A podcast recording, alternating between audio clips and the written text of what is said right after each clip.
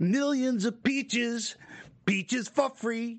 Millions of peaches, peaches for me. So look out. Why am I doing an ode to peaches? Because we're talking about Parasite on today's Popcorn Talks Anatomy of a Movie. Stay tuned. Welcome to Popcorn Talk, featuring movie discussion, news, and interviews. Popcorn Talk. We talk movies. And now, here's Popcorn Talks Anatomy of a Movie. Welcome back to Popcorn Talk Network's Anatomy of a Movie. I'm your host, Dimitri Panos. Thank you for joining. Where, yes, uh, we should start off almost every show with the presidents of the United States of America doing peaches. And why peaches? Well, did you know that peaches could be a weapon? Yes, they are weaponized in Bong Joon Ho's Parasite, which is what we're going to break down and discuss with you today. Thanks for tuning in. My my glorious host to my right, we're we're we're, we're a pair today. Even numbers. That's all good. Uh, Mina, welcome. How oh, are you? I am so good after watching this movie. I shouldn't be good after watching this, but I'm so good after watching this. excellent, excellent, excellent. So, uh, you folks, if you're brand new to the show, uh, just know that this is very spoiler filled. Uh, we talk uh, like this isn't your your average review show. We will talk about and even debate perhaps uh, various plot points of the movie uh, and uh, and twists and turns, which this movie has some twists and turns in it. So if you have not yet seen Parasite, put us on pause. Understandably, the movie is only currently just a little over 33 screens. I think it expanded this weekend. but if you have watched Parasite, please feel free tune in. Stay tuned in. Comment if you'd like. Uh, but now it's going to be, you know, it'll be up there for. It'll be up there in perpetuity and uh, and last for as long as this movie is out in the marketplace. So uh, there you go. You've been warned about spoilers, uh, as we do with every anatomy of a movie. We we talk opinion see uh, like or dislike this movie. So Mina, I'll start with you. Uh, what did you think of Bong Joon Ho's Parasite. Parasite was an incredible film. It was literally a masterpiece when it came to storytelling. I don't think we've seen storytelling like this in a while. And this is like coming off from the high of seeing Joker twice. Um, and I do think that it is very similar to Joker thematically, and we'll get into that later. But I you know, was so impressed with this film. It captured my attention every second, and it's rare for a foreign language film to be able to do that when you're reading captions throughout the entire movie. But I I couldn't take my eyes off the screen mm-hmm. or off the performances. It was so mind blowingly good. Yeah. Great. Yeah, yeah I, I, I, agree. Uh, this was one of the movies that I was uh, extraordinarily looking forward to seeing uh, at the Toronto International Film Festival, and it's one film that, that actually lived up to its expectations, if not exceeding them. Uh, it, it already had uh, been at other festivals and people had been talking about it. Uh, and sometimes uh, there's the overhype machine. And when that happens, uh, we've all had this happen to us before. You, you, you, get trapped in that overhype machine. You actually finally get the chance to see the movie, and you can go, "What the hell was everybody talking about?" Mm-hmm. This movie, for me, it it, it didn't. It, it, it wasn't affected by that. It it actually hit uh, it was as good as many people had said, and it came out of Toronto with a lot of big buzz. Um, yes, this is a uh, you know you can look at this movie in so many different ways. You can look at it casually as a as a crime drama or, or a con movie. Uh, it's a social satire as well. Whichever way you want to look at it, as, as a casual observer, um, to your point, uh, you know, some people are afraid of, of, of, reading subtitles. My only problem with subtitles is sometimes they're just too damn small and you can't read them. But it was perfect here. I think Neon, uh, in, in, in making their hard drives and, and in doing their post. They did a great job with the subtitles and the subtitling. There wasn't anything that was missed or anything that was misunderstood. Uh, I do think that it was uh, near perfect. There wasn't any there wasn't any ounce of fat in this movie. It was very scalpel precise as to what the director, who also wrote the movie, wanted to say. It was all up on screen. Uh, I, you know, it, it, was it's a movie where there aren't really any villains, so to speak. Mm-hmm. Uh, but the villain people, is capitalism. Well, I, I, just think that the there were no villain characters in this movie other than people uh, being misunderstood, and everybody was doing not so good things. So, uh, and at the end of the day, you know, there there's a twist. Some people it may turn off a little because it gets a little violent, a little bit gory. Where up to that point, the movie had none of that. Uh, but ultimately, the movie is a perfect piece on on well the haves and have nots. You had mentioned Joker. That that that's another movie. I think this movie works because it is in South Korea, uh, so mm-hmm. you're able again taking it out of the Americas where it's extraordinarily close to you. When you put it somewhere else, or as we talked about ad nauseum a lot in Joker, you put it in another time. You're easily you're makes it easier to hold the mirror up to current society of wherever you are. Right. So whatever the issues in South Korea become universal mm-hmm. to whatever the society is, including our own. So I, I really think that the movie uh, works uh, fantastically on that. So I want to. Uh, so let's start breaking this down a little bit. So I did talk about like if you want to go into this movie and seeing it casually, mm-hmm. it's a con movie. In essence, it is a it is an amazing entertaining and at times hysterical grift mm-hmm. as to what the, what the, the, the Kim family is doing. Also, I'm going to lay this out just to make life easy for us, are the hosts, and for you, the viewers. We're going to call the Kims. We're going to call them by their families. Kims. I don't want to butcher any names and be disrespectful. Is basically it. People worked really hard uh, on this movie. Uh, the director wrote names and you know their full names. Uh, I don't want to butcher the names, mm-hmm. and I want to say the Kims, just for the sake of our conversation today, mm-hmm. we're the poor, they're the have-nots. Where the Parks are the haves, they're the rich. Right. We can go Papa Kim, Mama Kim, uh, the sister, the brother, but we'll we're going to try to delineate so that you, the audience, can follow along, and so that we don't get confused either. Right. so. Um, yeah, so I was saying, so so so the poor the Kims uh, just they they they weave this amazing con job on this rich family, and basically that's a crime, and they mm-hmm. they get it they seep into their house, um, and that's one of the things I really loved about this movie is you can look at it in different ways. The social satire way, uh, of course, I mean, this movie is a social satire uh, about about again the the rich and the poor, the societal mm-hmm. structure. So, uh, what were your thoughts on crime drama, social satire? Can it have it both ways? Yeah, I think 100% you can have it both ways. I think what started out as a con movie ultimately morphed into something that we understand as social satire, where you have the haves and the have nots, and that stark contrast is you know, exemplified throughout the entire movie with everything from the production design to,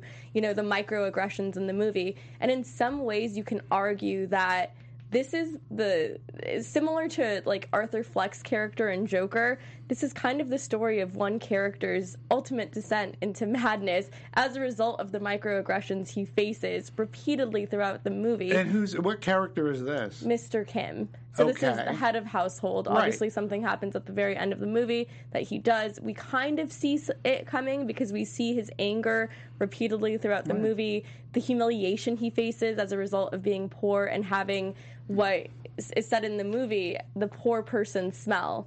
Oh, I don't ride the subway. It, it was so insulting, and yes. and I don't think that it was you know the the park's intention to be cruel or to be mean, but it just shows you like the perspective of the rich and the poor without vilifying this rich family. Because keep in mind, the rich family they're so nice and they're so hospitable and they're so you know kind to everyone in this family, but at the same time, there are a lot of microaggressions. There's a lot of like condescending, oh, um, this person smells this way.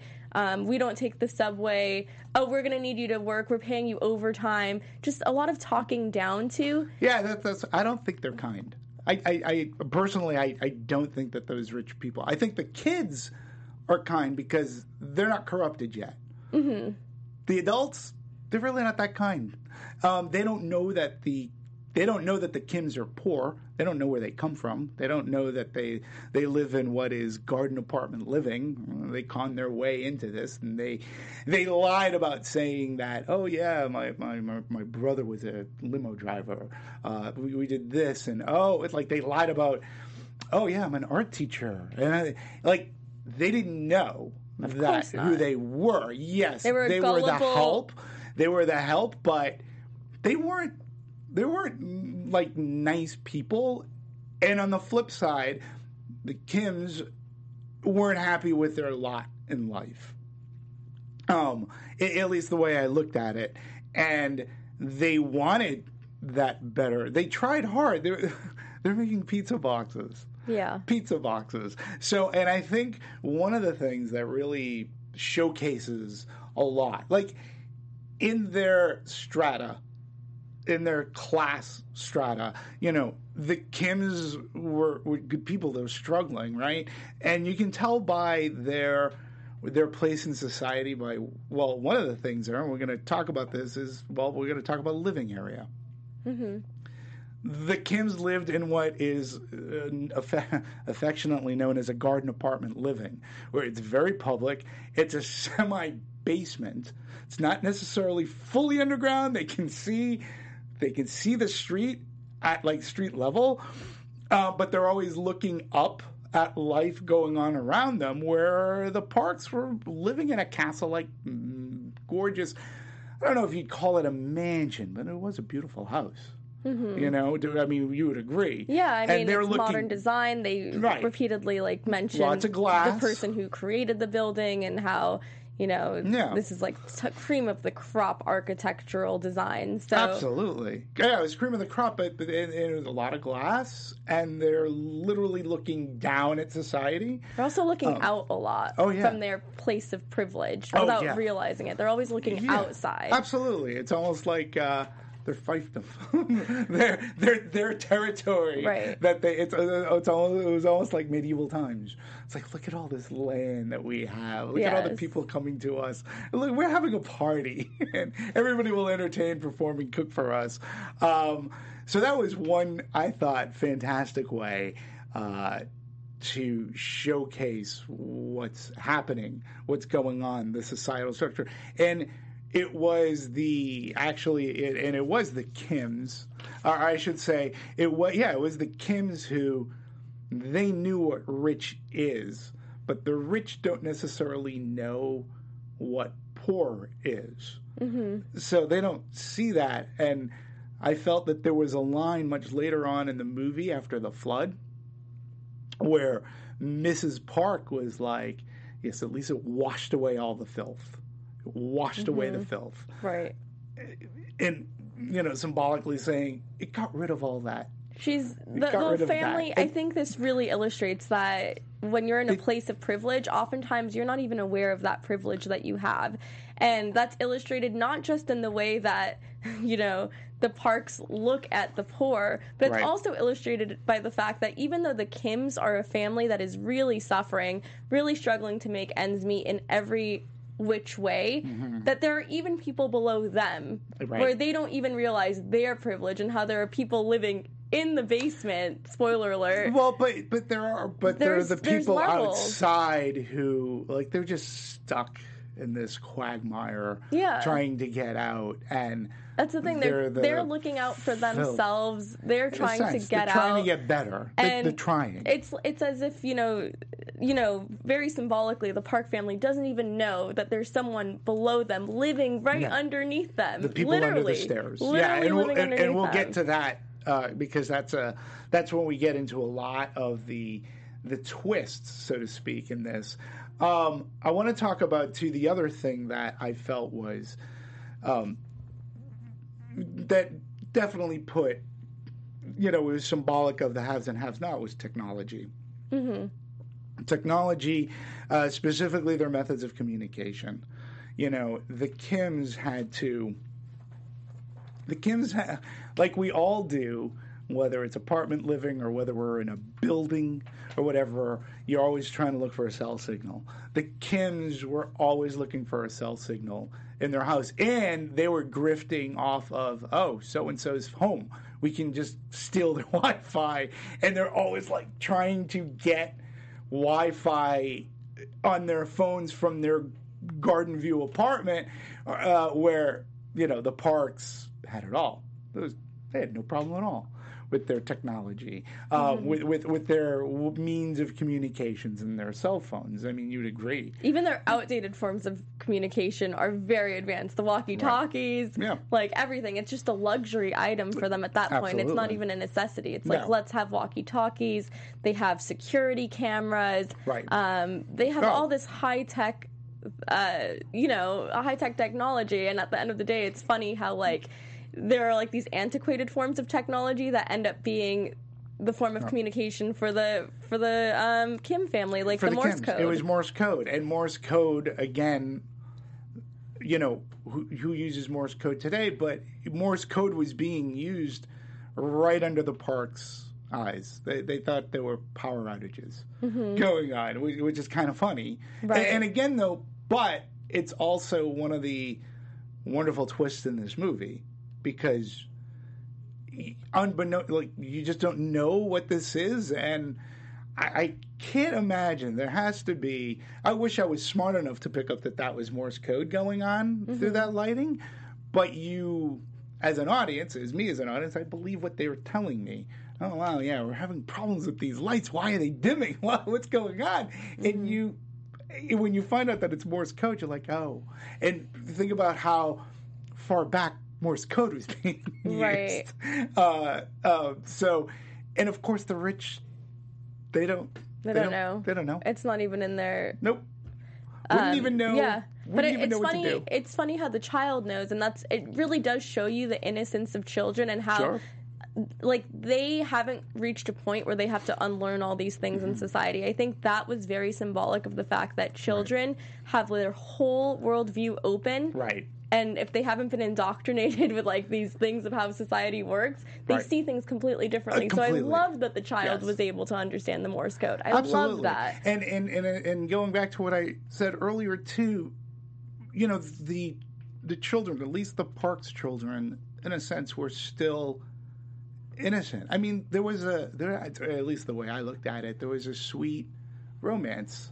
There was a sweet romance and and a and a and a like a charming friendship between uh, Kim's brother and the son, and then the son like the Kim's sister, um, and it was all like at first they were thinking, "Yeah, I'm going to con you," but there seemed to be something. There was a there was a true friendship, and and I think in the middle of the movie, basically what we're getting is how the rich and the poor can, can coexist. Like mm-hmm. it's not about looking at you as poor; it's about hey, we're people. Uh, you you're really nice. You're help like you're attractive. It's like, Aladdin. You can do right. It's and and you know the only thing that really you know as far as the Kims go, there was the stench of being poor, like that. Like that was the one stigma that throughout the movie they couldn't escape, mm-hmm. and they tried to lie about, so to speak. Right. But that was the one thing. There was the smell of being poor as opposed to being fresh and rich. But I like that one part, like towards the middle of the movie, like these kids, to your point, they were innocent. And, it came even for the Kims who were conning these kids. They were still providing them, I felt, like a like a good, for lack of a better word, service. Mm-hmm. They were providing an education, and unbeknownst to them, like we know that they were the poor family. We know that this is a con, but there was something actually positive happening, I felt, amongst the children. Yeah. And there was that overlapping. And that was like, we can put these things down. Unfortunately, real life caught up with them. Mm-hmm. and but I, I, really I liked watching the movie through some of these kids' eyes because to your point, there there was just an innocence it's like, I'm not looking at you at poor. Like, I'm not even, I'm ignoring, the scent didn't bother them. Right. If there was any on the kids, didn't bother them at all. And that I liked. Even the youngest child of the Park family said, "Oh, they smell the same. Oh, like you know, Papa Kim and Right. daughter Kim Yeah. smell the same." And Yeah. he noticed that observation. He didn't have a judgment attached to it. It was just a mere innocent observation, um, and I think that was also very telling. Yeah, I, I agree, and it's and again to me, it's one of the special parts of this movie. Um, and again, if you can look at it casually, but when you when you look at it a little bit deeper, uh, you go underneath the surface level. At least that's a, like a little bit of a positive that I took. I like I actually wanted the romance to work out, um, and I think that's that's something special about the movie because we know it doesn't, Right. and tragically it doesn't.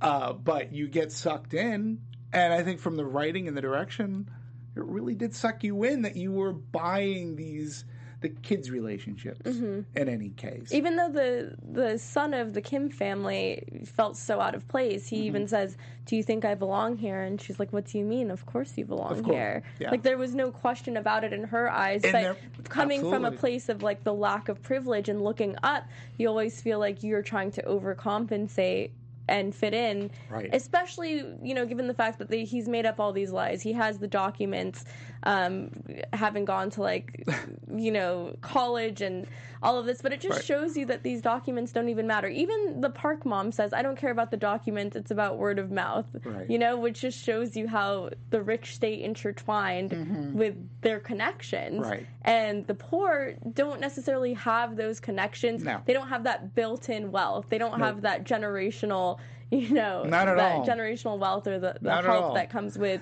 being in a position of power and wealth Yep. for so long Yep, and and to your to your point too is the kids. It was just like there was just that innocence. It wasn't. We're learning. We're still in school. They're kids. They're my age. You know, like why wouldn't I? Why wouldn't I be attracted to this girl, or why wouldn't I befriend this? And yeah, they all smell the same. Yeah, it doesn't bother me at all. Like why would it? Because they're teenagers. They're kids, mm-hmm. and to an extent, they were having a good time.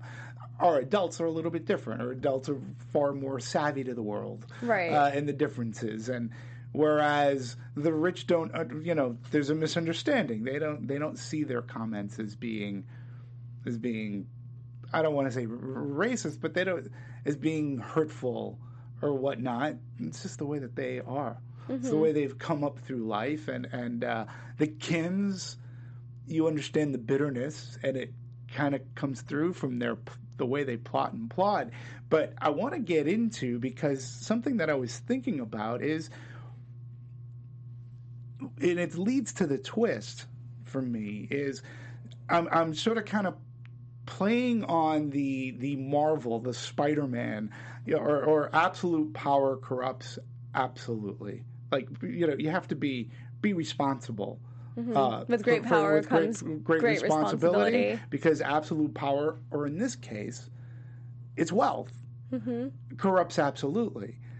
And when the Kims get a taste of that wealth, right? What do they do? When when the Parks decide to go camping, yeah do the Kims go back to their home? No, they party it up as if they're wealthy, as if it's their home. And let's be honest, they're not too kind to other people's property at that point. right And that was something to me that came out stark. Like your thoughts. Yeah, you know, I think it's almost like, well, uh, you even see that reflected in the uh, daughter Kim's response. Anytime her father has any sort of empathy for the rich family and says, oh, they're such a nice family, you know, they've never done anything wrong to us, they're so nice to us. She's like, why do you care about them? Why do you care about even the people that we got fired? Like, you should only care about us. Like, nobody else cares about us. You should be caring about us. And she has this, like, very intense mindset of, we've been screwed over by society. It's time to put our interests first, and who cares about the rich? Right. And this is just a sentiment that is very much expressed in this movie, and we saw it in Joker too. We mm-hmm. saw, you know, everyone just like going crazy in the streets, protesting and wanting to overthrow the one percenters, and we kind of like feel that from them. I mean, look at how hard it must be to go from living in that house in that squalor, you know, no Wi-Fi, complete filth um, being talked down to for a pizza folding job by someone Right. who's way younger than you. You know, just that that feeling of humiliation. Your your only joy and like your leisure is looking at someone outside yep. of your window urinating outside and wondering is he going to urinate? Yep. Is he not? So they're not living the life, and then they're exposed to this completely different world that feels like a dream world to them, and now it's currently a reality they're just going to soak up every second of it. They feel like it's theirs at this point. They feel like it's theirs it. that they they're right. conning. And but they but, are but they could live a life again. There are plenty of rich people who you might not even know that are rich, but they're living a life that even those rich people, mm-hmm. they weren't so footloose and fancy. I mean, it's their home. Yeah, you know, they're respectful. It's their home. Right. They were living this rich life like hey, look at what we got now. It's almost like they, they're they're that um, like the young sports like star that gets all the money thrown at and they're they, they trash hotels and whatever. Mm-hmm. This is what they were doing. Like right. without without the without the knowledge, without like they could have been nice. They could have had they could have stayed there. They could have had a cookout. They could have enjoyed the view, the stars, which we get some of that. Mm-hmm. They could have camped out. They could have enjoyed everything. But no, they had to really party it up. But think about this. They have to stay so composed and on their toes all the time around the Park family. But, and the minute they're gone, it's like, oh, okay, I can finally breathe. I don't have to put up this, but what this happens? front anymore. And, and then all hell breaks happens? loose. All hell breaks yeah. loose from we know it's coming. Party, from yeah, you know. We know from the lightning and the glimpse. thunder that some the ominous lightning right. that something horrible is going to happen. Right. When we and, yeah. And and going back to Joker for a second, where Thomas Wayne called the poor clowns, you know, mm-hmm. you know, that was very well, that was very specific, you know, um, Mrs. Park, uh, you know, filth. It washes the filth away. And that's exactly what happens. We get the thunder, the lightning, the rain's coming down. But we also get the former the former housekeeper comes back and is, is she's in a sense she's the foil of it all. She mm-hmm. kind of sniffs out what's going on and it and they got to figure out a clever way to get rid of her because she ain't mm-hmm. going anywhere with this woman. Let's right. be honest. We don't know why she's not going anywhere, but she's going to hold on she to this job. She has nowhere to go. but it, there's another reason yeah. from the people under the stairs or a person under the stairs. She doesn't want to lose her job, and hence come the peaches. Peaches, peaches, and peaches. They find out she has this extraordinary allergic reaction to peaches and fruit, a, a, a sweet fruit, uh, peach, co- becomes weaponized Right. They weaponize what is, I mean, they didn't use an apple on purpose, they use peaches. This innocent fruit becomes the downfall of this caretaker.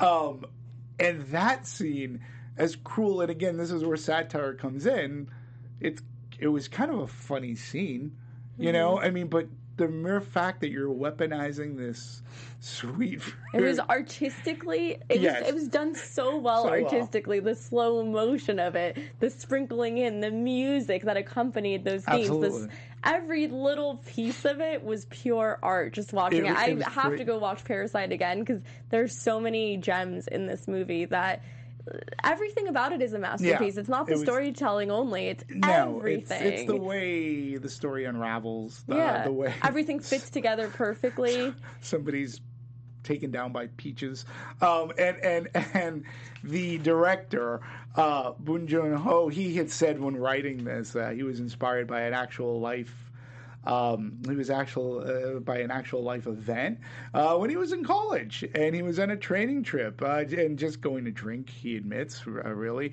and one of his friends said he was severely allergic to peaches, none other than peaches, and uh, he thought he was kidding. And then some other kid went to a nearby grocery store and tossed it at him as a joke.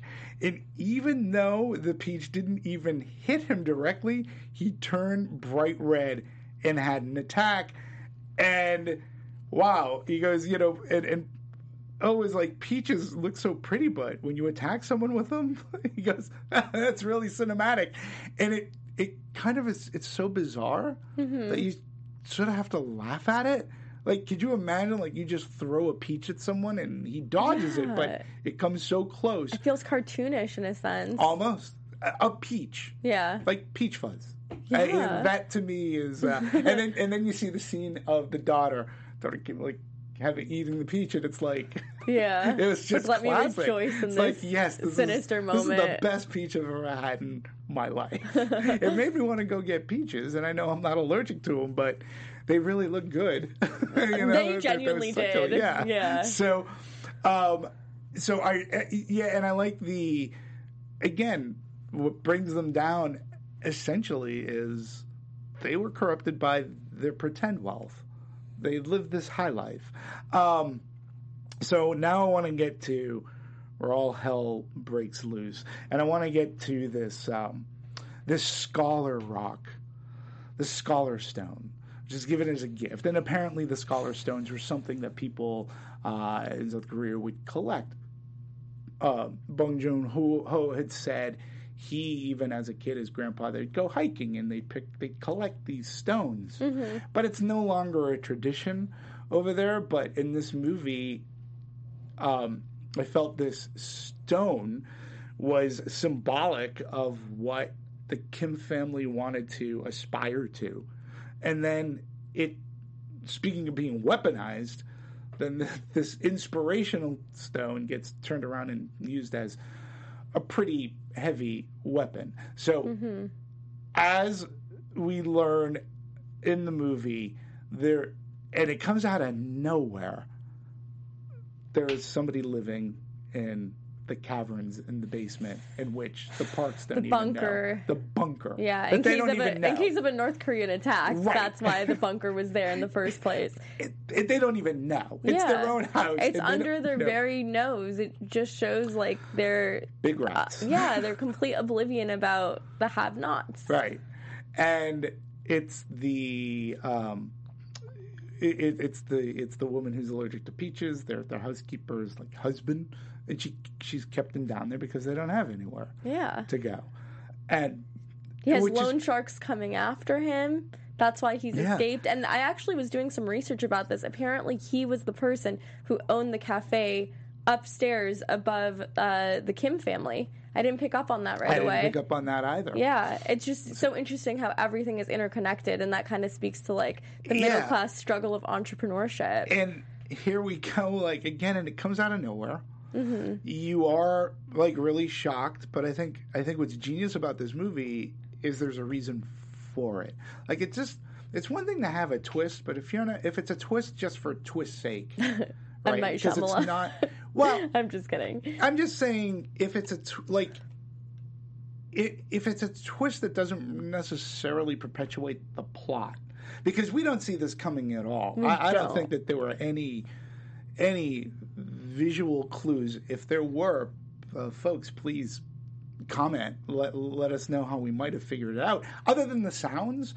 But again, as an audience member, when you're not being fed a lot of information, you believe what's being told to you Right. because they believe it too. Like they, the You know, parks weren't yeah. hiding this; they were just like, what They didn't know. hell? And it, it's so funny because it simultaneously came out of nowhere, but it was so well placed and so Yes. meaningful, and it made so much sense. it makes sense. Yeah. It's it's a when it, you know makes when she first opened the the pathway Yeah. to go in there, I at first I was like, is she gonna go? Is this like some sort of like vault of money that only that she knows about that the, the Kim family or the Park family is just hiding a bunch of wealth? And then I thought, wait, is the Park family like hiding a body under there? Are they serial killers? Like I didn't even know what to think. It Yeah. was in- it was insane. I didn't know like what the twist would be because I kept hearing Parasite is about class, but Parasite is also a thriller. I'm like, how is it a thriller when I was watching it? Mm-hmm. And then I was like, oh my god, what if that's what this is? What if this is like Gone Girl or Disturbia? Yeah, I didn't know. Yeah, I didn't. I had no idea what the hell was going on. And even even when a person shows up, you're like going, "Who the hell is he? Like, Yeah. what the hell is going on?" He's the ghost. And he, yeah, he's the ghost. He, and he was, well, he, te- He was because He's he, a ghost, was- he was already dead. He was already dead. metaphorically, he's a ghost because nobody can see him. yeah. and nobody they can hear it but Is- they also turn their back to it he's a ghost to society because nobody knows where he is. Right. Um, other than the sounds that, that, that, that he'll creak or whatever. But it's just so crazy. And that actually is the start of how everything really unravels. And then unravels kind of quickly. We have our parks who are like, oh, let's just throw an impromptu party, right? We're going to have an impromptu birthday party.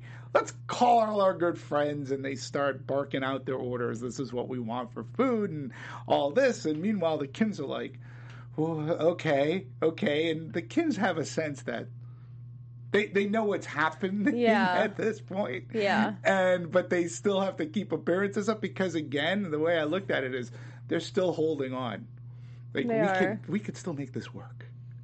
Well- like we could Yeah, I mean, It- the father says, you know, when they're in that shelter area, Right. he, uh, when when Son Kim asks, "Hey, like, what's going on? What's our plan?" and he's like, "You know what I found out about life is that even when you plan." uh, Something that we can all end up here because of a flood. So the best plan is to have no plan. And at that point, you're like, wow, something bad is going to happen. Something Right. terrible is going to happen. Right.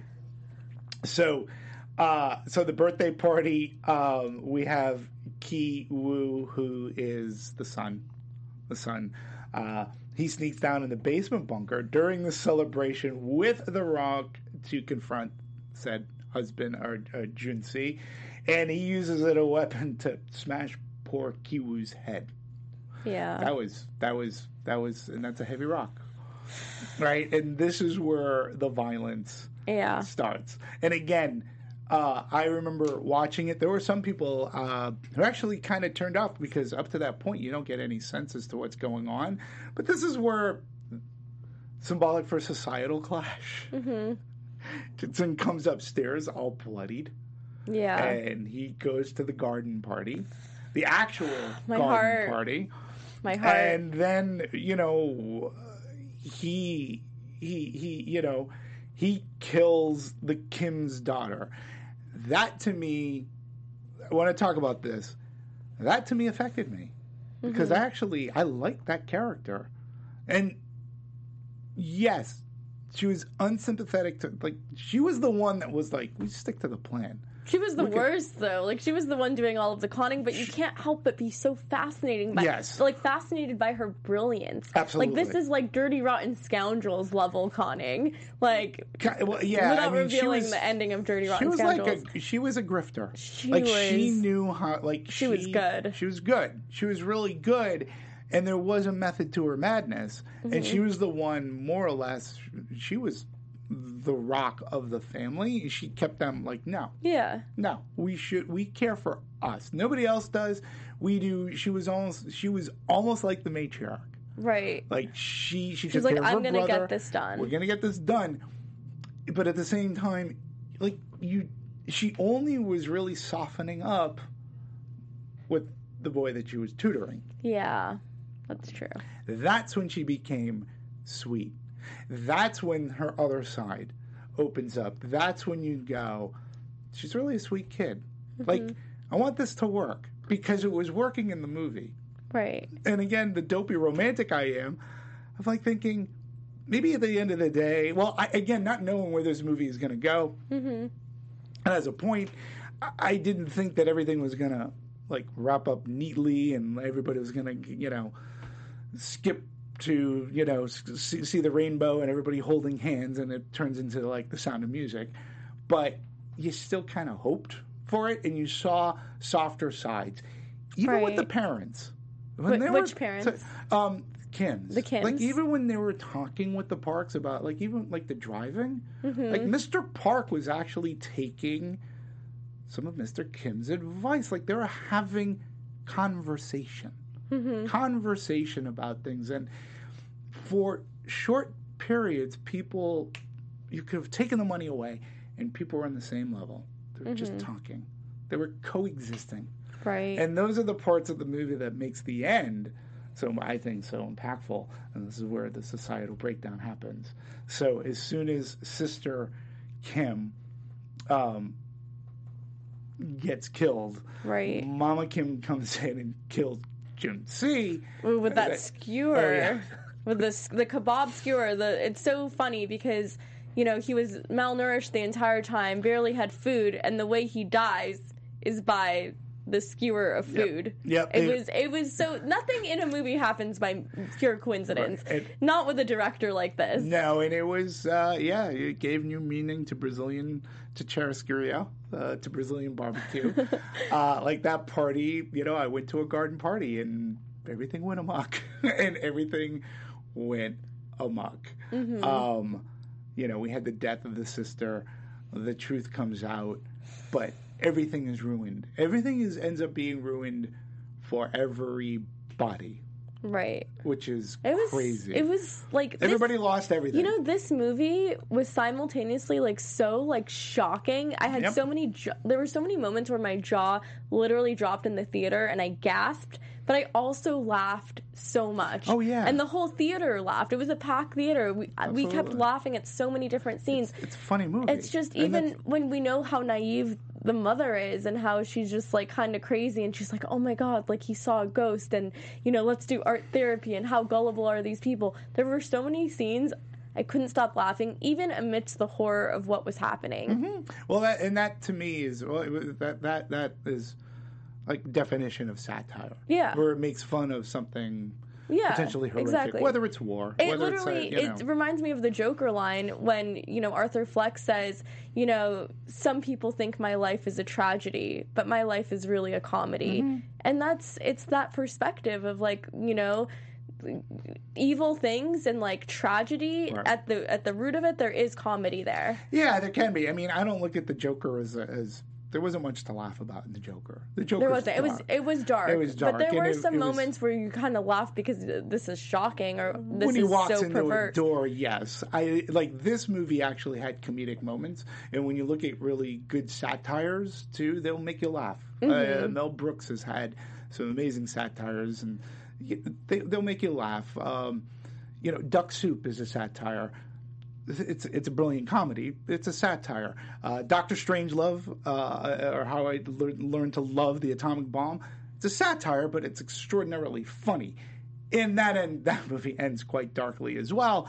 And here, this ends quite bloodily, and everybody, even the rich, even the Parks, lose too, because as we find out, so Son Kim uh, survives his wounds, comes out of the coma, and I thought that was that brilliant scene where he goes back to the house, and now there's a German family living there, right? So the parks are gone. mm-hmm. Uh, son uh, Kim has lost his friend, yeah uh, has lost this tie to to to, to Let's not forget what and- what the father did, Yes. like out of rage. right, You know, he he sees that the patriarch of the Park family, right, like does this thing where he goes, right. which means he's like smelling that whiff of That like, whiff. the subway poverty whiff poverty, that he yeah. had been talking about earlier throughout the movie. Um, and we just we see it in his eyes. I actually thought this was going to happen earlier when he was driving because his eyes just he starts squinting out Right. of anger. And I thought he was going to like purposely try to like crash the car or do something, Right. but he actually does it later where he Right. Mm-hmm. just he loses it and he stabs him Yep. and I think he was shocked at what he had done. I I Oh, don't think. I don't think he had it wasn't something that was premeditated. It was No. literally something in the moment. He was so triggered and and could not bear the humiliation, the grief of losing his daughter, seeing Oh. his son being carried by his girlfriend. It was a lot for him to process, and Oh. I think at that point he just had descended into madness in that moment. snapped, and then we learn through Morse code he's the person under the stair, Right. and the son. Um, I already knew that. Like I already predicted that he would go there. Where else is he gonna go? Yeah, I mean, I, I didn't, I didn't see that, but I like the scene where he's writing the letter and he's believing that, don't worry, someday I'm going to buy this house and all that. And there was a lot of like, it was, it was a very interesting way to end the movie because, well, we don't know. It, it kind of leaves things to interpretation Right. which again I, I love these sort of endings and, and how you can look at it, interpret it. And that to me, it, it leaves you, it leaves you thinking. Mm-hmm. But yet, for two hours and 10, 15 minutes, you're still entertained, right? Right. But it's because of the way it unravels and the journey that the audience goes on, when you walk out of the theater, it leaves you thinking about it. Right. So, what was your take uh, on the end? Um, I definitely thought it was a fantasy. I didn't. I thought that was happening inside of his head. And the reason I say this is because earlier in the movie, after the flood, um, or no, I'm sorry. Earlier in the movie, when they're all sitting around and they're drinking, mm-hmm. um, Son Kim is talking about how he's going to marry the girl one day of the Park family, the right. wealthy girl. It's like this, like you know, Titanic dynamic of oh, right. the poor right. Leonardo DiCaprio character and the bougie Kate Winslet character mm-hmm. that still loves despite the the social class barrier. Um, and he he goes into detail about it. We're going to live this lavish life. We're going to live here, and oh, it looks like Mama Kim is going to be doing the laundry for her daughter-in-law, and that's definitely a slap in the face. But they're just he's just envisioning this like rich and complex dream, and it's this fantasy, and he's like, I want this. This is going to happen. And because we have had a scene where we see what it's like to dream out loud, and then we have another scene where he's talking about you know, one day we're going to live here and it's going to be me, you, and mom, and it's going to look like this. The, the reason I say it's the fantasy is because he already had alluded to a previous dream that never came to fruition. Right. And it's told in the same tone. Yeah. That you know that it's it's not even possible and they haven't even aged at all. Right. How I, did they accumulate the wealth? Like, there's just too many unanswered questions where you know that it's a fantasy, well, even though it's left open to interpretation. I mean, there's that. Uh, you know, I'll go back to. I, I do believe that that Son Kim actually did believe, and and again, it just goes back to he had this relationship with this girl, like the the the, the strata, the, the the being rich or being poor didn't matter to him like there was obviously something there, and you could you could understand how he could go. You know, I'm going to marry this girl. I'm in love with this girl, and and I believe. Well, she she was the one that's carrying him out. She loved him. Like there was something there. Mm-hmm. So had it gone a different way, we don't know. You know, and, and, it's hard to even talk about because it didn't go that way. It went this way. Mm-hmm. I believe in his head, in his in his innocence, he believes that he could get his dad out at some point. But realistically, that's going to be very hard right. to do. And, I mean, and, how is he going to do of, it? Right. And yeah. It's kind of sad because as much as things have changed at the end, they kind of almost stay the same. They're just in a different position they go back and, to their lives. And yeah, and Papa, you know, Papa Kim, he, he has even below a garden mm-hmm. apartment, so to speak. He's it shows like the, that upward mobility is so difficult when you don't have those things built in place right. to accumulate wealth. Like right. you have, you just have yourselves, and the fact that they were even able to get to that place through oh. conning is oh, beyond impressive because it shows that they have the intelligence, right. they have the smarts, they have the work ethic, and despite having all these things, they still have to put up a front just to blend in because of class. I think it says so much about how like this society is just so unfair uh, right. to them. Like to they them. never asked to be born into this. This was nope. literally the birth lottery. Why right. should someone like, you know, Mama Mama Park have all of this when we see that she's a very naive character. She doesn't have the intelligence or the brains no. or the weight or the work ethic that you know. Her husband has person, a work. He like, does. You know, he's he's she, but she you're right. She doesn't wealth... cook. She doesn't clean. No. She doesn't really provide value. She's mm-hmm. pretty. Yeah. But no. she and she's nice ish. Sure. You know, but yeah. she doesn't have like the wit and the the charm and the personality that everyone else does, but she's still in some ways like you like to watch her on screen because she's a, just so oblivious. Yeah, and she hadn't really had to work for what, no. what her husband gave her. So you know, and then the, in the end credits where we have uh, Choi Woo Shik who plays Papa, uh, uh, brother Kim, you know, he sings the song about how it takes him 564 years to save up money to buy the house. Mm. So that mm. kind of tells you, you know, Choi is hopeful that his character will find a way around this. Uh, I do hope that the family reunites, but it's more realistic to leave the viewers in the dark, uh, much like Mr. Kim's cursed basement situation. And that that to me too, by by by leaving that in the dark again, when you walk out of the theater, mm-hmm. it gives you something to chew on, and that's why I think well, you know we we did the Joker in two parts. That's why I think those kind of movies are are great to open up for discussion. Uh, to you yeah. know to to do this, and and they make you know it, it and it's entertaining. Yeah, the movie's entertaining. Yes, it's shocking. It's funny. yeah, and it says it says a lot about society. And right. I found so many parallels, not only between you know Parasite and Joker, but also between Parasite and Us. And we talked about Us earlier in the year. We talked about the us. haves and the have-nots, and right. literally the tethered and how they live underground. Mm-hmm. This is literally that same concept of there's always you know your doppelganger living in the shadows below. Yeah. It's like that could have been Kim. That could have been Park yeah. had they been born into a different mm-hmm. situation. That's so, not really something you have that much control no, over. No. So, so, I thought that was great. Yeah. So I want to talk about. Uh, let's go into uh, Oscar run. So personally, I think it's a lock for best foreign film. Yeah. Uh, that's what they've. That's what South Korea has nominated nominated and put forth. I can't see any other movie um, doing that. You're I, you're in agreement. I'm that? in agreement. I mean, I recently saw a movie called Songs of Solomon, which mm-hmm. I just thought was incredible. It was produced by Nick Vallelonga, who won right. the Oscar last year for Best Picture for Green Book. Right. Um, and I thought that movie was great. It's about the Armenian genocide and one composer's life, and it was right. beautiful. The mm-hmm. music, mm-hmm. everything.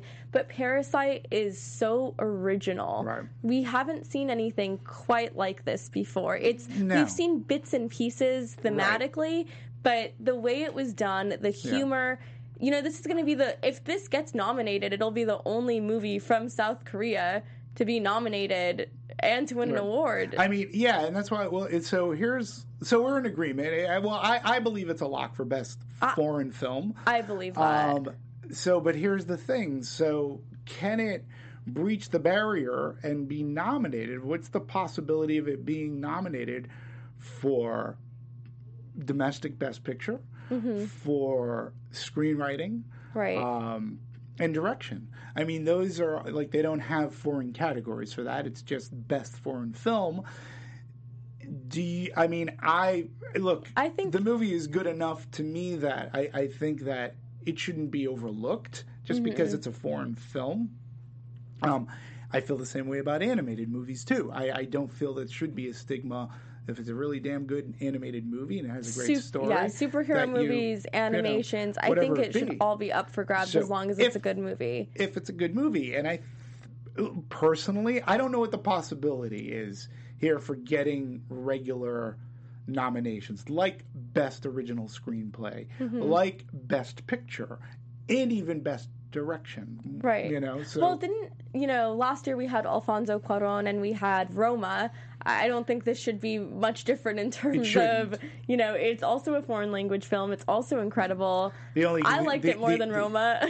yeah, the only difference is is that Neon is not going to be able to throw sixty million dollars. Yeah. Towards an Academy Award campaign. True. Uh, it really, you know, look, Neon. I think thus far has done a fantastic job in the way that they've released and continue to release this movie. Mm-hmm. They knew they had something, and it won the Palme d'Or uh, I believe. I'm not speaking out of turn. And then they get it in festivals. It's building this great word of mouth. Um, and they released it on three locations at first, and then it went 33. Like it went from three, they added 30 theaters. Uh, don't necessarily know how many locations uh, right now, but the bottom line is, is they're doing this very smartly in what is going to continue going forward to be an extraordinarily competitive landscape, whether it be independent film or whether it be commercial film. But I think they've got enough groundswell that once we get into the Academy Awards, that might change a lot of things. And they, my hope is, is that studios will take a lesson that if it does get nominated for Best Picture, it did so without it being bought. It did so without spending sixty million dollars to, to, to, to be with the big boys. Mm-hmm. They didn't. They're not breaking. Neon's not breaking a, a, a Windows rule. They're they're they're they're they're not leaving money on the table. And and and a proof of this is so the movie's already grossed like a million dollars stateside, right? Which when you think about it, that's it's 1.8 million. So it's let's, let's just call it 2 million dollars, mm-hmm. okay? That on 33 locations that's pretty incredible. I mean, when you when you talk about its international take, its worldwide take, it's ninety-five million dollars worldwide, mm-hmm. right? That's incredible. That's like that's incredible. Um, but I think Neon is doing this. I think they're doing everything right on this movie. Um, you know, and and they'll put what they need to to back it. The only thing is, again, when you're not a Netflix, like Neon has some other movies, like they're probably going to have Apollo 11 in as documentary. Uh, they have another movie called Luce, which is fantastic, which isn't going to, even as great and wonderful and as a fantastic movie as it is, they're going to put their money into this because it's the horse, it's the best bet. Right. Um, where Netflix would just throw a ton of money. And I agree with what you said earlier. I think this is a more accessible film uh, to an extent. Look, there are going to be people who just they hate subtitles. Yeah. They don't like reading movies.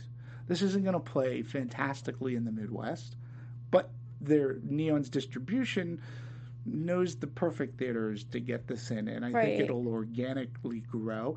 Like, think about it. Before you saw the movie, you heard of the movie, right? Mm-hmm. Right? Yeah, um, and I heard that there there were no negative reviews of this movie, right? And I think that is what is going to help this because I think when you have a movie that isn't a huge budget film or sure. you know is something that's a foreign film, Absolutely. if you have no negative criticism of the right. movie, whatever like review you see online, whatever podcast you listen to, if everyone unanimously is saying this movie blew my mind, this mm-hmm. movie is incredible, of course it's going to get people to see it. It's going to be the push that you need to see this movie because with other movies, like other blockbusters, it can be terrible and people are still going to see right. it because they have the financial backing, they have the built-in audience. If it's if it's like a Marvel or a DC franchise, this is something that has no backing in a sense, no. but it does from you know honest people like ourselves, like film critics like like us who well, say this is a great movie, you should go see this. Yeah, I, well, it perpetuates a buzz, especially coming out of like Cannes and, and Toronto, and like you know widest release 130 theaters, so it may be up there. That's not again when you compare it to a huge release like a like an Avengers movie where you're talking 4,000. Look, like this is 130 theaters. I think too. The other thing for me is that it makes great great movie sense. Like this is what we always talk about.